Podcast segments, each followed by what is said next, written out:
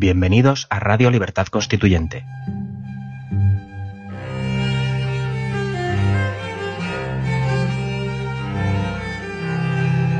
Están escuchando Los Florilegios Diarios de Trevijano.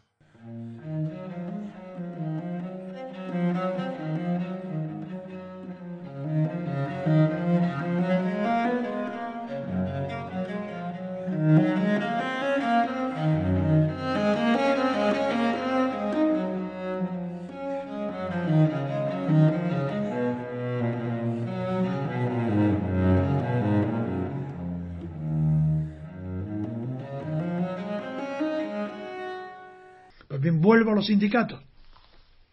Con tan poca afiliación no es legítimo ni tolerable que esos sindicatos corruptos y vendiéndose al mejor postor de la patronal y de los bancos y de las cajas de ahorro, metiéndose a los sindicatos en los consejos de administración, de allí donde meten la cabeza ya, meten detrás de la cabeza el codo, la mano y el cuerpo, y no hay quien los saque. Pero es que es muy difícil desarraigar la corrupción cuando ésta afecta al mundo obrero. Porque antes el anarquismo es un ejemplo obrero de honradez, de dignidad, de orgullo, de estabilidad. Porque el honor estaba en esa clase obrera que era incapaz de corromperse. Un anarquista era un ideal de vida, solo que es una utopía. Ojalá, si fuéramos ángeles, si no fuéramos... por naturaleza, fuéramos corrompidos, no tuviéramos tendencia a la corrupción. Si no fuéramos ángeles caídos, yo no soy religioso, pero utilizo la metáfora. Entonces, el ideal sería ser anarquista, yo sería anarquista. Si la naturaleza humana permitiera pensar que los hombres son buenos y que todo se puede acordar mediante consenso, lo que llamo ahora, yo sería anarquista, porque nunca se ha ideado nada más humano, más bondadoso, más noble, más idealista que el anarquismo, que es la ayuda mutua, el mutualismo, el que se socorre uno a otro, pero no por caridad, sino por igualdad. Pues bien, eso ha desaparecido por completo. Eso ya no hay, en estos sindicatos no hay rastro alguno de altruismo.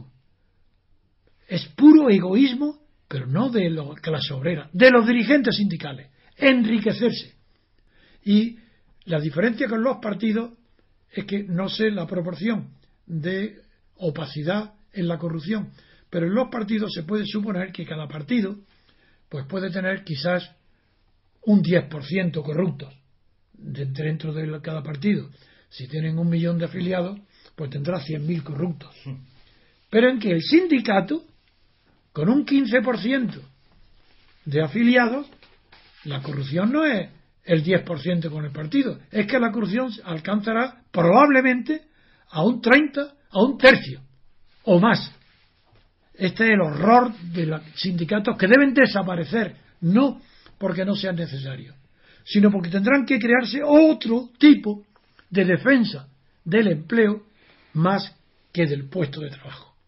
Así, hoy el tema, cada vez que dicen las estadísticas, ha disminuido el paro, pero ha crecido el número de puestos de trabajo destruidos.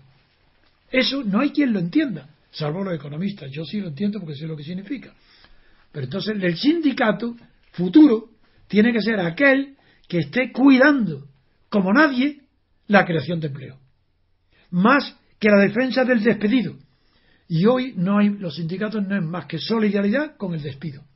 Pero el despido no es el obrero, el trabajador. El despido ahí abarca todas las categorías, toda la jerarquía de la empresa, salvo el propietario. Un director ganando millones y con despido de millones, en el despido tiene la solidaridad sindical.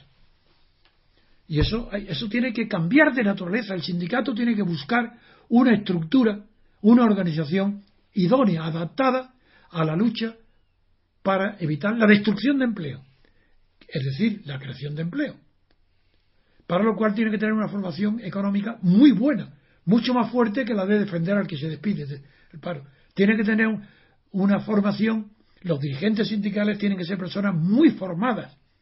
Es que para machacarlo, es que busque Cándido Méndez, primero con ese aire hipócritón, de gorila hipócrita, que dice que no sabía nada, que la gente lo toma por honesto. Pero ¿cómo puede ser honesto el jefe de un sindicato que tiene corrompido a toda Andalucía, a todos los sindicatos? Eso es mentira, conocía a todos. Que el vicesecretario de Andalucía, después de 20, 30 años de trabajar con él, uña y carne, ahora diga que hablaba, que Cándido Méndez conocía todo y que hablaba con él más que con su mujer. ¿Va a ser capaz de mentir ese hombre? No, señor, dice la verdad, porque si no, seríamos todos idiotas. Es verdad que la clase política, los periodistas y todo son idiotas, porque es que no se atreven a decir la verdad. Creen que no se puede decir que Cándido Méndez es un sinvergüenza. ¿Por qué no se va a decir si es un personaje público, responsable de la corrupción en UGT? ¿Por qué no decir lo mismo de Tocho? ¿Qué es esta? Que quieren ser, que han sido ellos, nuevos ricos. Pero como eran tan miserables, tan pobres, porque la pobreza no solamente es de dinero, hay una pobreza mucho más grave, que es la de imaginación. Pues estos sindicatos eran tan pobres de imaginación que cuando han robado miles de millones no pensaban más que en comer. Miles de millones para comer gambas y langostinos.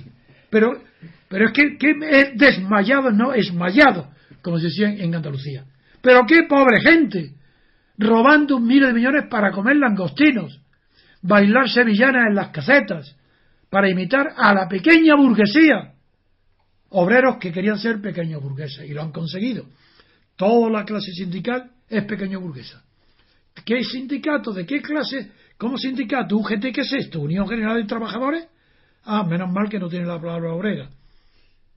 Como el PSOE. PSOE obrero. ¿Pero el PSOE obrero de qué están hablando? ¿Pero qué es esto? Bueno, pero esto es el colmo.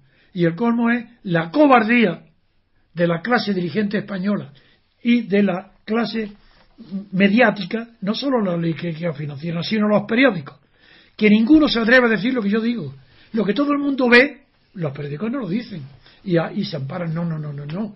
Es que, un momento, es que están protegidos todos estos dirigentes por la presunción de inocencia. No, señor, estáis equivocados. No sabéis nada ni de derecho ni de sociología. La corrupción de Bárcenas no estará protegido. Esa corrupción, esos delitos que haya cometido, estarán protegidos por la presunción de inocencia. ¿Para quién?